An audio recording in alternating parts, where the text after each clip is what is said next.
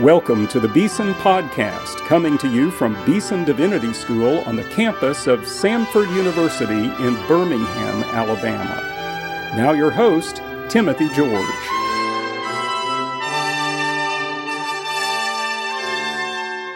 Welcome to today's Beeson Podcast.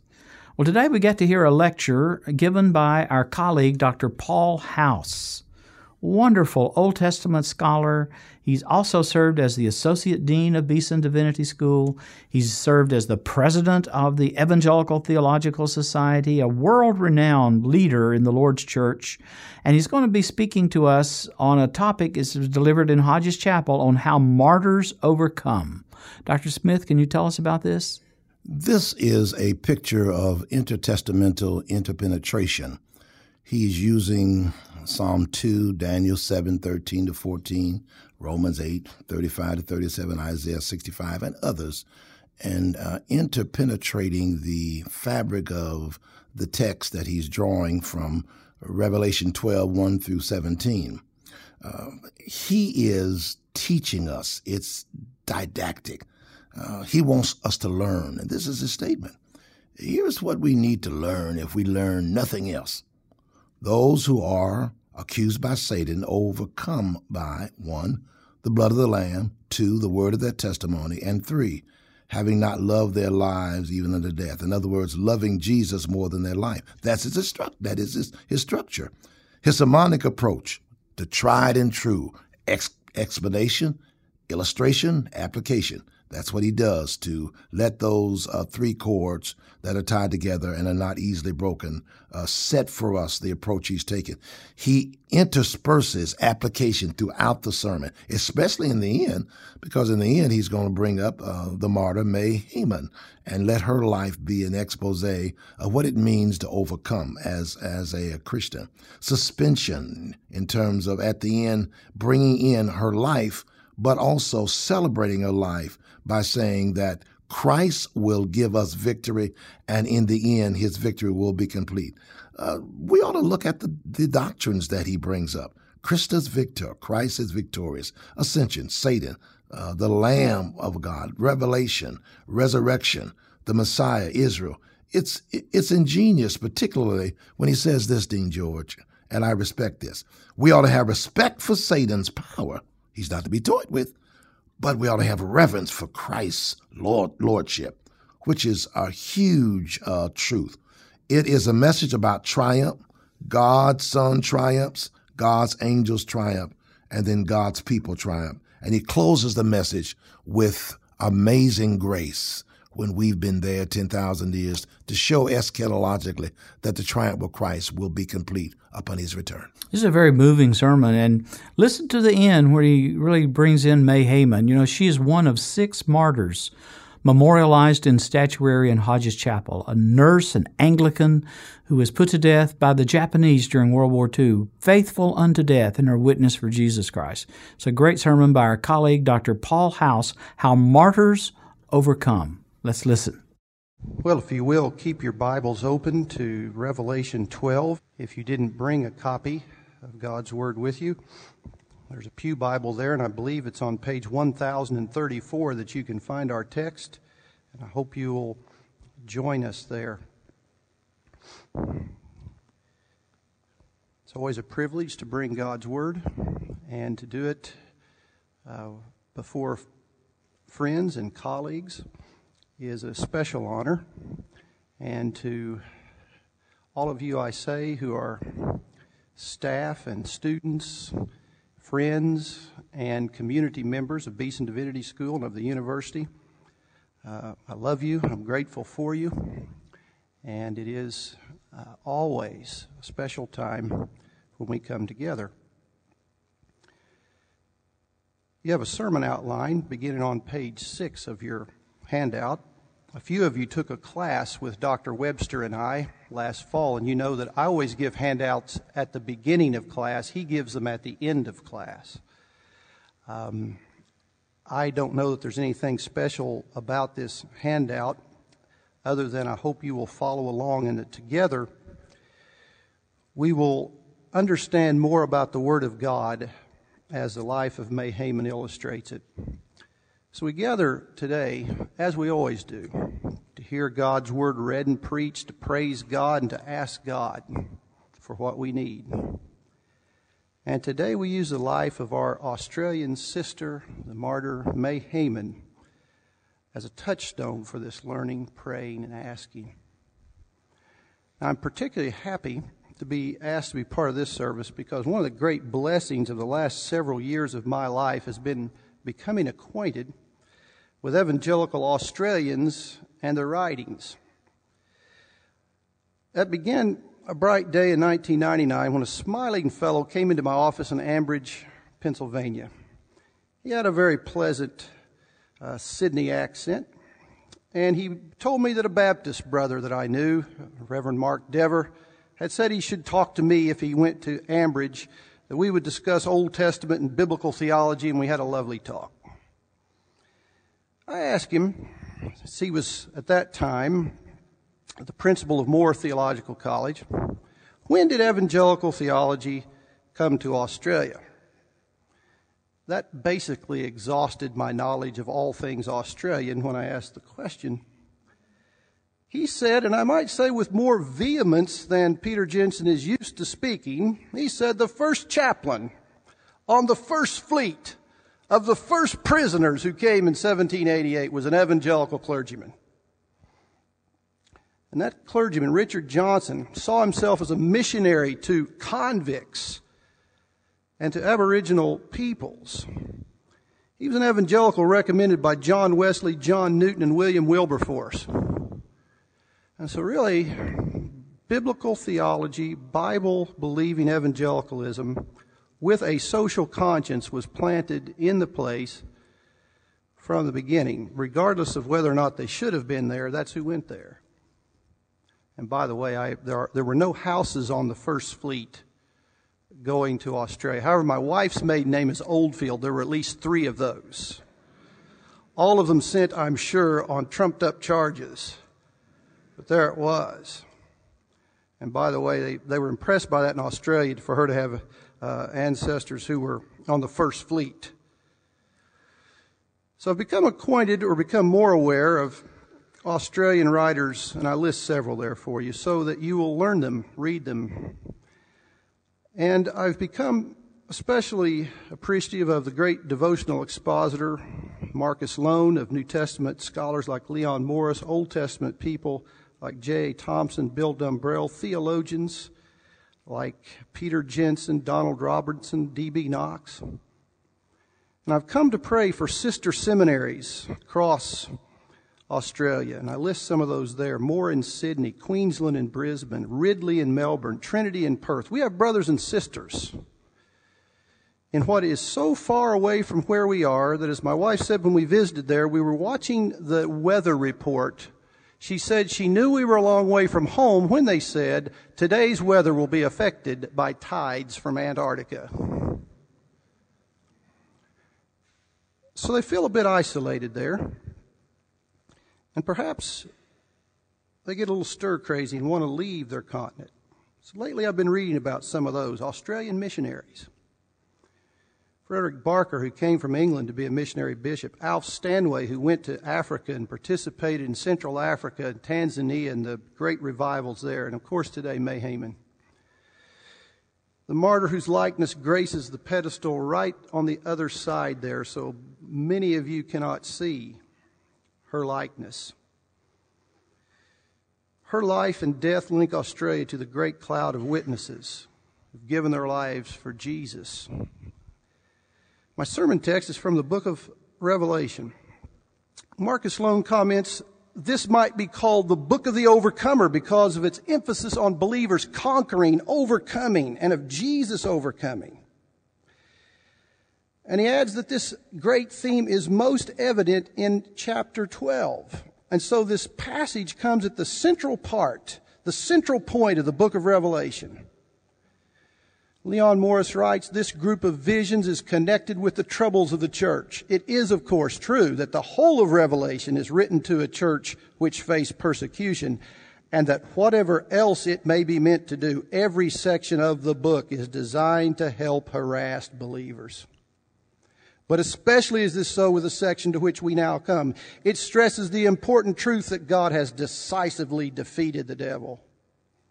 Satan opposed Christ from the beginning and tried to destroy him, but without avail. The evil one has been cast out of heaven.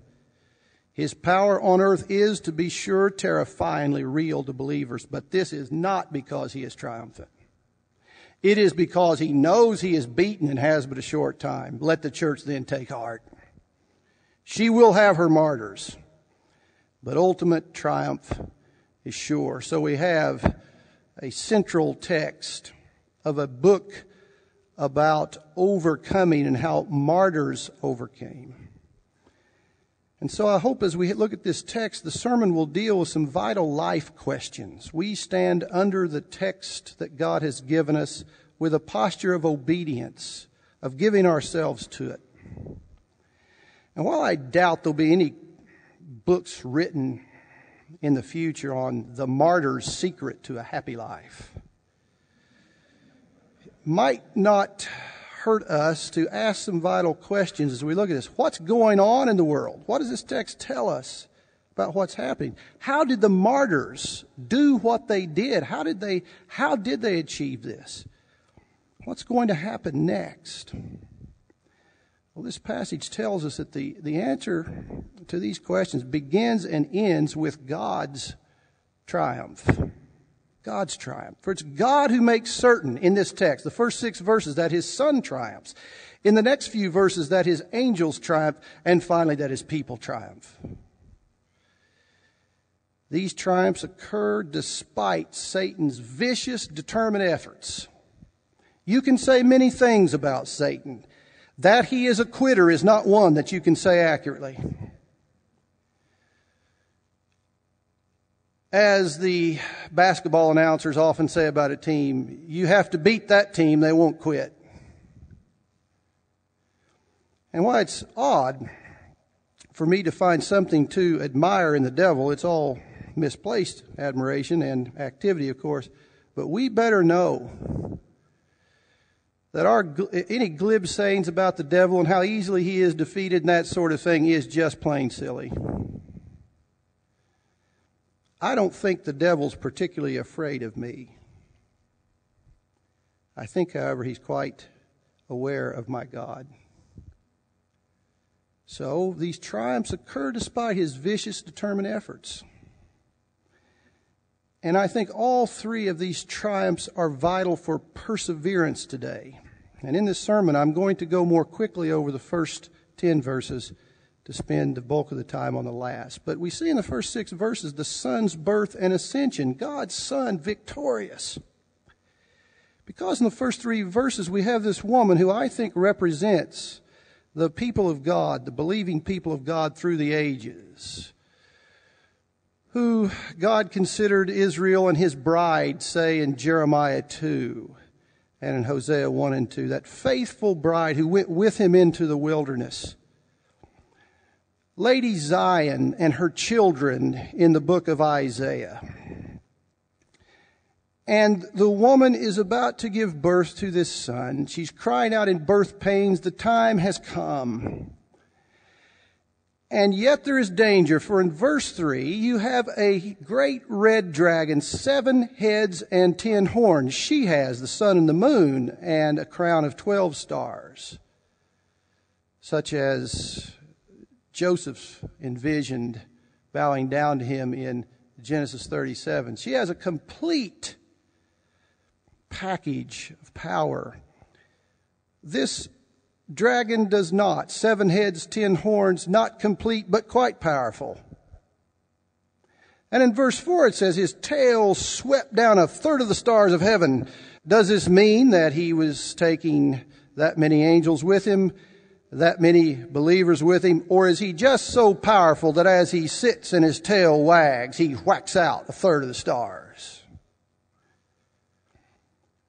Regardless, he is not anything to be trifled with, laughed at. This is a powerful enemy. There is this woman and the dragon, and then in verse 4 and 5, the birth of the Messiah. His tail is swept down a third of the stars. He stands before the woman so that he might devour the child. She gives birth to a male child. And in an allusion to Psalm 2, where the nations are imagining that they can rattle the swords and somehow not serve the one God has chosen, and God laughs and says, You'd better kiss the Son. You'd better know because I have given him the power to rule the nations with a rod of iron. This is the Savior. This is the Son of God. And he's waiting to devour. And in a great statement of telescoping as you'll ever read, the child was caught up to God. Birth, teaching, death, resurrection, ascension all in one statement. And there he is.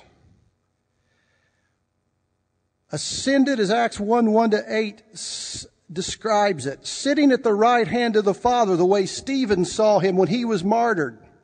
He is the one that Daniel 7, 13 and 14 describes as the one to whom the Ancient of Days gives the kingdoms of the world. The Son is at the hand of the Father. And the mother retreats for protection, and we will pick up her story in a few verses.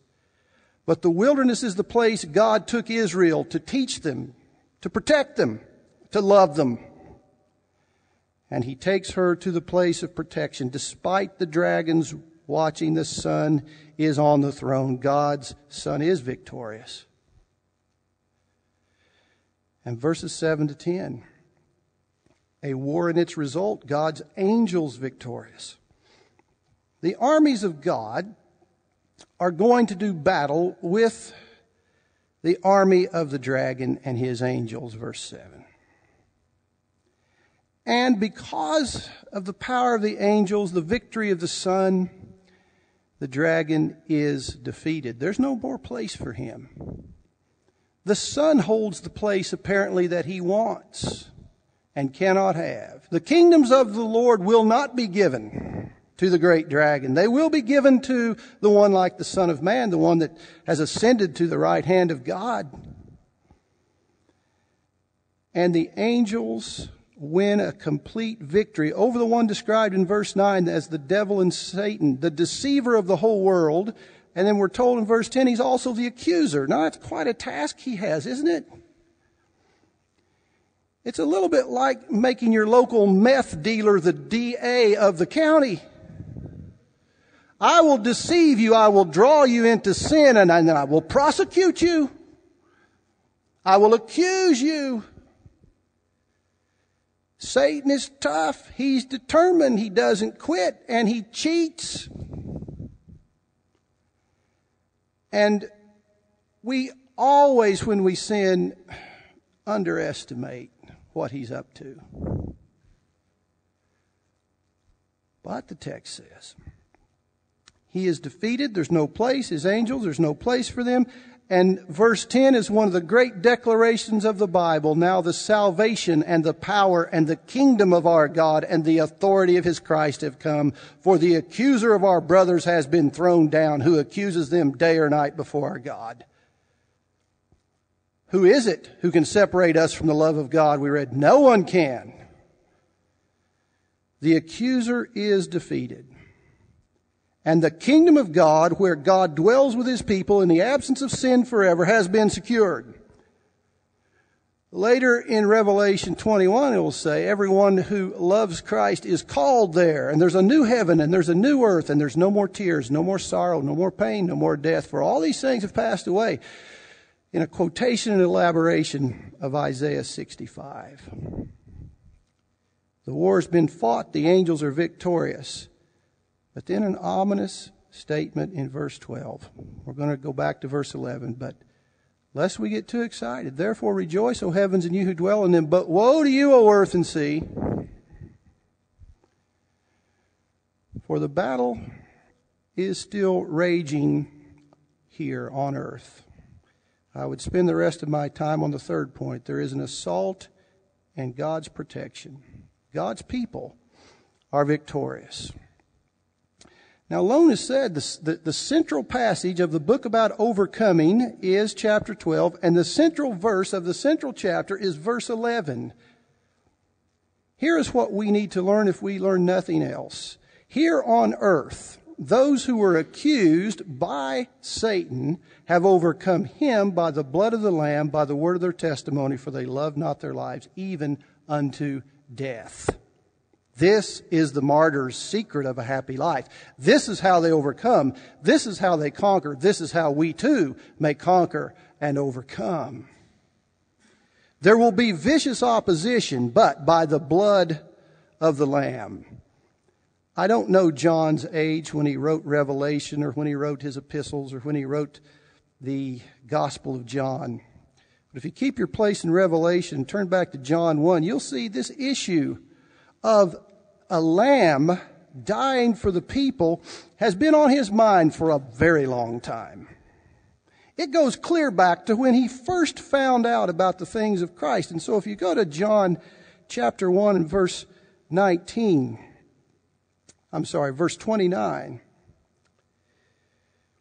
You go clear back to the testimony of John the Baptist. And by the way, that word testimony, as we'll see, is a word, this is the witness. This is the martyr. This is, this is the statement. This is the testimony of John when the Jews sent priests and Levites from Jerusalem to ask him, Who are you? Verse 29. The next day he saw John coming toward him and said, Behold the Lamb of God who takes away the sin of the world. It happens again in verse 36. And he looked at Jesus as he walked by and said, Behold the Lamb of God. And the two disciples who'd been following John heard him say this, and they followed Jesus. Behold the Lamb of God who takes away the sin of the world. Back to Revelation. Go to chapter 5 and verse 9 and 10. The Lamb has appeared earlier in this book, hasn't he? Worthy are you to take the scroll and to open its seals, for you were slain, and by your blood you ransomed people for God from every tribe and language and people and nation, and you have made them a kingdom and of priests to our God, and they shall reign on earth. This is the work of the Lamb. In chapter 7, verse 14, asking who are this great number of believers. I said to him, Sir, you know. And he said to me, These are the ones coming out of the great tribulation. They have washed their robes and made them white in the blood of the Lamb. Christ has died for sinners. And there has been through the years, and there will continue to be, I think, until Jesus comes, discussion of what this means. What does atonement mean? Is it substitutionary? I would answer it is.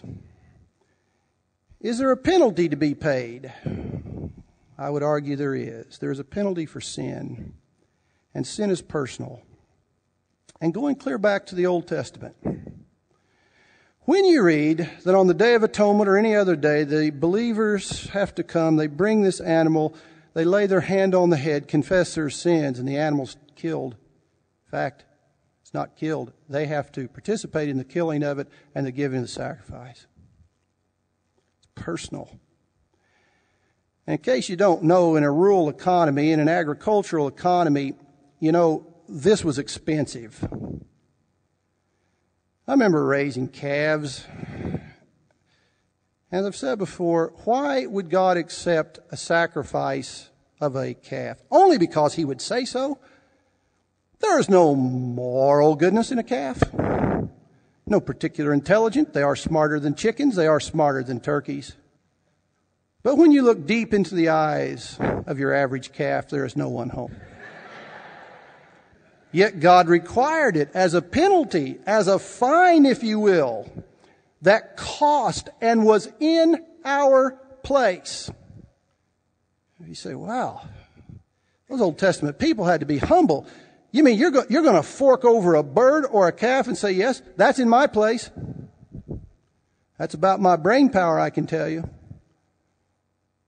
I can, I, I, can only say he took it in their place. And now, how much more so should we be in awe that God's only Son is the Lamb of God who has died for us to take away the penalty, to take away the power, to take us from the presence of sin. That he has died for us to remove this by the blood of the Lamb, by something done for us, by something done outside of us. We overcome and the martyrs overcome. That's why the first reading today from May Hayman's life was about her testimony of coming to Christ. before she did anything else, before she became a missionary or a martyr, she was redeemed by the blood of the Lamb. She had already overcome. She had already conquered sin and death and hell because it had been done for her. What about you? It would be very important for a seminarian to know Jesus. We actually ask you that when you apply here, don't we? Unless you think, well, isn't that pro forma? Well, I hope it will become that. But the founding pastor of Briarwood Church, who's had a great ministry, you know, he, he gave testimony the other day in church. He was converted as a seminarian. So I would ask you, have you given your life to Jesus Christ, realizing in humility that He took your place, died for your sins? We also welcome lots of community members here. If you're if you've come as a guest of our place or you're an undergraduate, is this true of you? Have you given your life? and come to a place where you realize you cannot save yourself and humil- humiliation of all humiliations, God's Son had to do it for you. We overcome by the blood of the Lamb, by something done for us. But then he says, by the word of their testimony, the word of their witness. And I will just remind you that John the Baptist was a witness and gave testimony, but then stay in Revelation chapter 1 we turn the word of their testimony, the martyrs, the ones suffering, the ones jailed, the ones who die. Chapter 1, verse 2, John identifies himself as God's servant. Verse 2, who bore witness to the word of God and to the testimony of Jesus Christ, even to all that he saw. And for his pains, of course, he has been imprisoned. Chapter 2, verse 13, common theme in the letters to the churches in chapters 2 and 3. To the church at Pergamon, Jesus says, I know where you dwell, where Satan's throne is, yet you hold fast my name and you do not deny my faith, even in the days of Antipas, my faithful witness, who was killed among you where Satan dwells. What is the word of their testimony? Holding fast to the name and character of Jesus, not denying his faith, his teaching, being a faithful witness, confessing that Jesus is Lord even to the loss of life. The word of the testimony of the saints in the book of Revelation is that Jesus Christ is Lord. Chapter 6 and verse 9. When he opened the fifth seal, I saw under the altar the souls of those who had been slain for the word of God and for the witness they had borne. And of course, at the end of chapter 12, who is Satan chasing? but those who keep the commandments of God and hold to the testimony of Jesus. If you would turn back your handout to page four.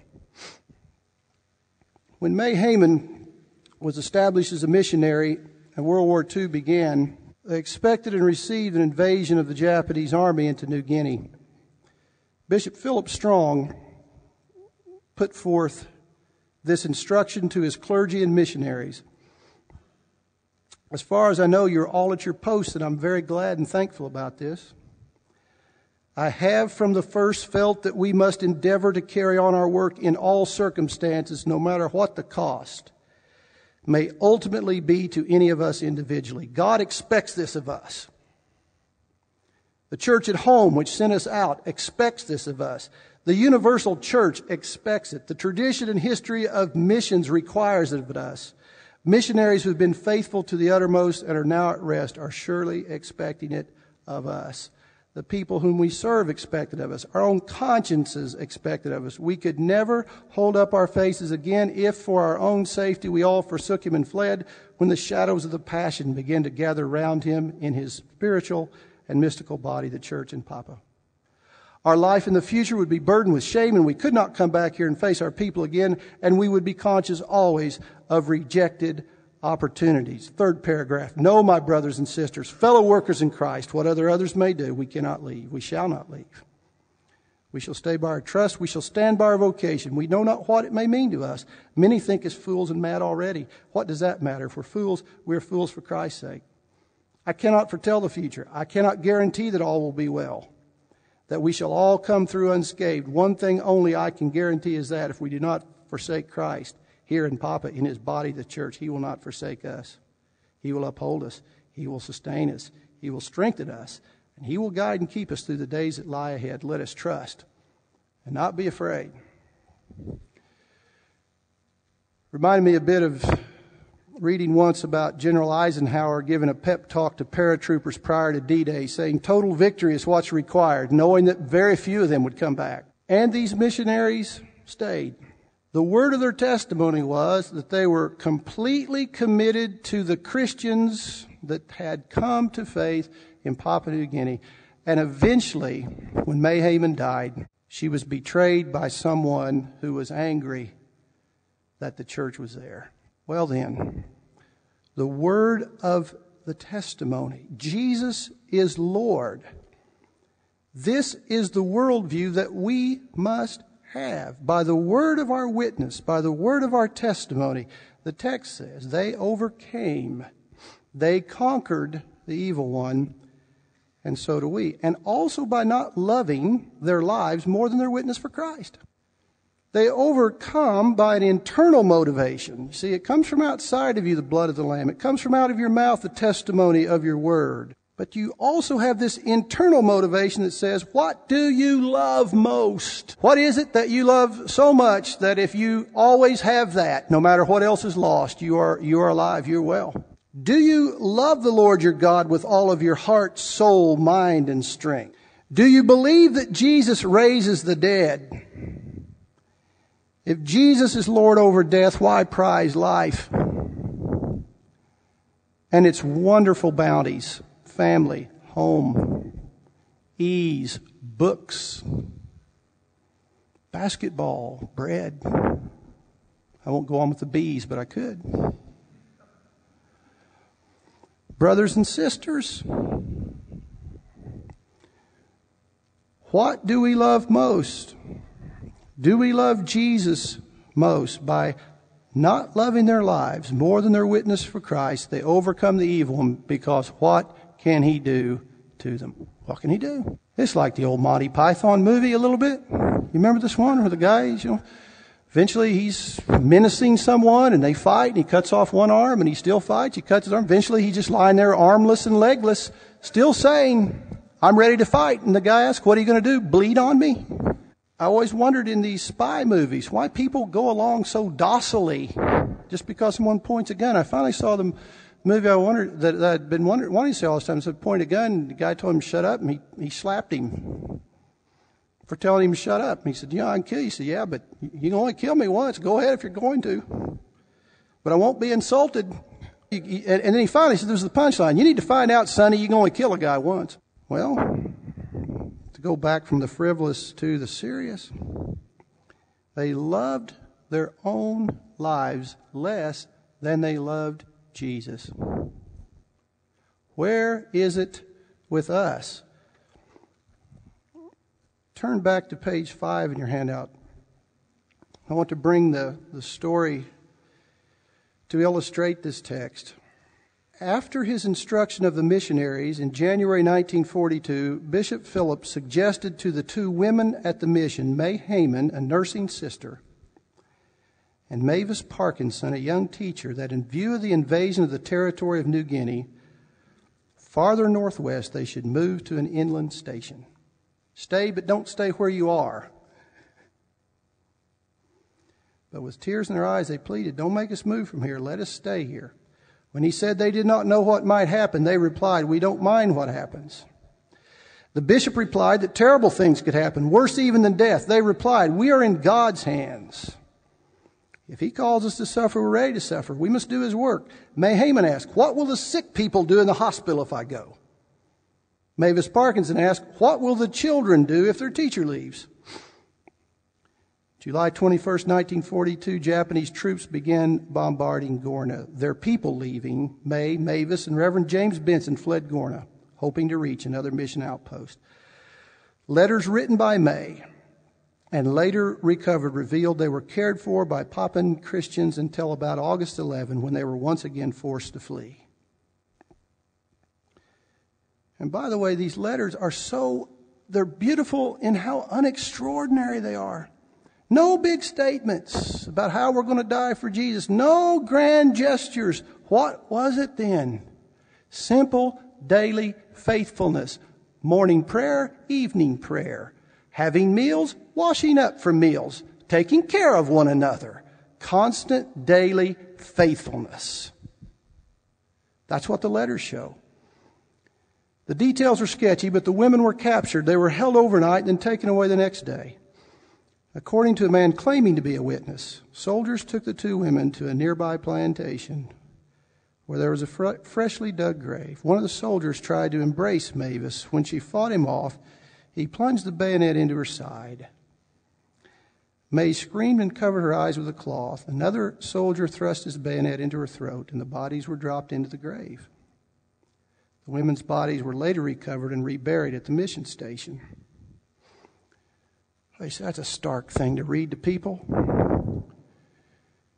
It's a stark thing to read to people. It's a stark thing to have happen, and it happens every day of our world somewhere. And so, we'll come back to the rest of that. But from verses 11 to 18, I draw not only did they overcome by the blood of the Lamb, by the word of their testimony, and by not loving their own lives unto death, but we survive today by God's protection of mother and siblings. Satan's out after those who trust in the testimony of Jesus and keep God's commandments. I hope that's everyone in this room. I pray that it is. And the text is clear. Satan's trying to do away with them. This bit about him trying to flood the area, I think it's, it's an old battle uh, ploy, but doesn't work because God has protected them. He has carried them away as He did in the Exodus to protect them. You might ask, well, if God's protecting us, what would happen if He didn't? Because people die, people suffer. And yet I want to say to you, God protects what matters most, and that is our testimony of salvation through Jesus Christ. Satan cannot take away our soul. He cannot take away our resurrection. And he knows he is lost. Everywhere where he sees a regimental detachment like this, he knows he's lost. Everywhere I think that he hears someone under the power of the Holy Spirit speak in tongues, he knows there's a foreign army afoot and he is lost. Every time a demon is cast out, every time a soul is saved, he knows he is lost and he will fight very hard. But we triumph because God raises the dead. How is it with us? I want to say that I've not known martyrs, but I've known some others who confess the faith. There are people on our faculty and staff who have suffered greatly and yet confess the faith, people who have lost children, people who've had spouses walk away, people who've endured a great deal of financial deprivation, people who have sacrificed much, and yet they still confess Jesus. And such are some of you. I know in our student body these same things happen, and such are some of you. And the day I pray will not come, but it may come for many of you in the ministry. Where you hear, we want you gone. Where you hear from a spouse, I won't stay. Or when you hear those awful words that a loved one is gone, I believe that you will confess by the word of your testimony that Satan may do his worst, but you still believe. You will conquer by the blood of the Lamb, the word of your testimony, by the protection, because God will protect you to the end. No one can pluck you out of God's hand. Nothing can separate you from the love of God in Christ. So, what do we take away? Back to page five.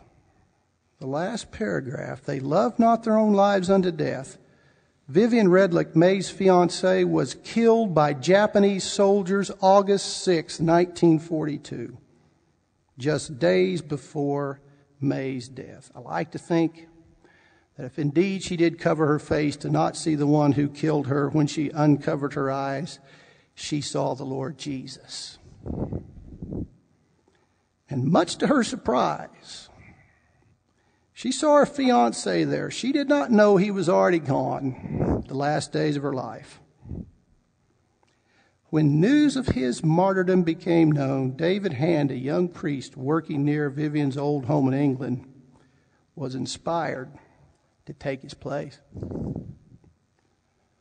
What shall we do? We shall take the place of the ones retiring. We shall take the place of the ones dying. We shall take the place of the ones martyred. We shall step forward, right?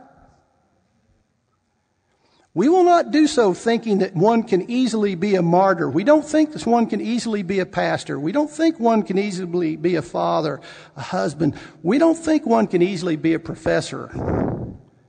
Though I would rather be a professor than a student.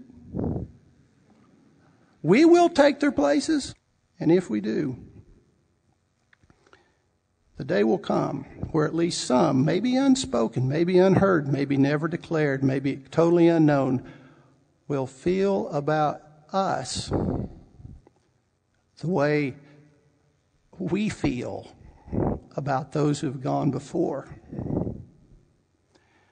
And so when I think of overcoming, I don't see it solely in the past, though I do see it there.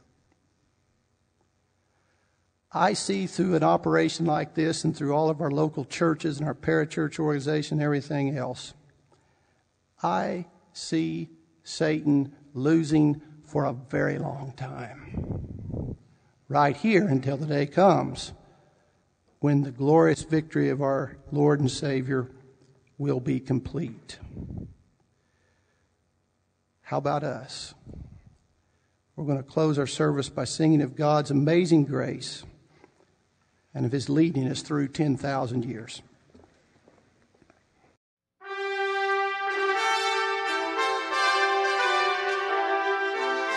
You've been listening to the Beeson Podcast with host Timothy George.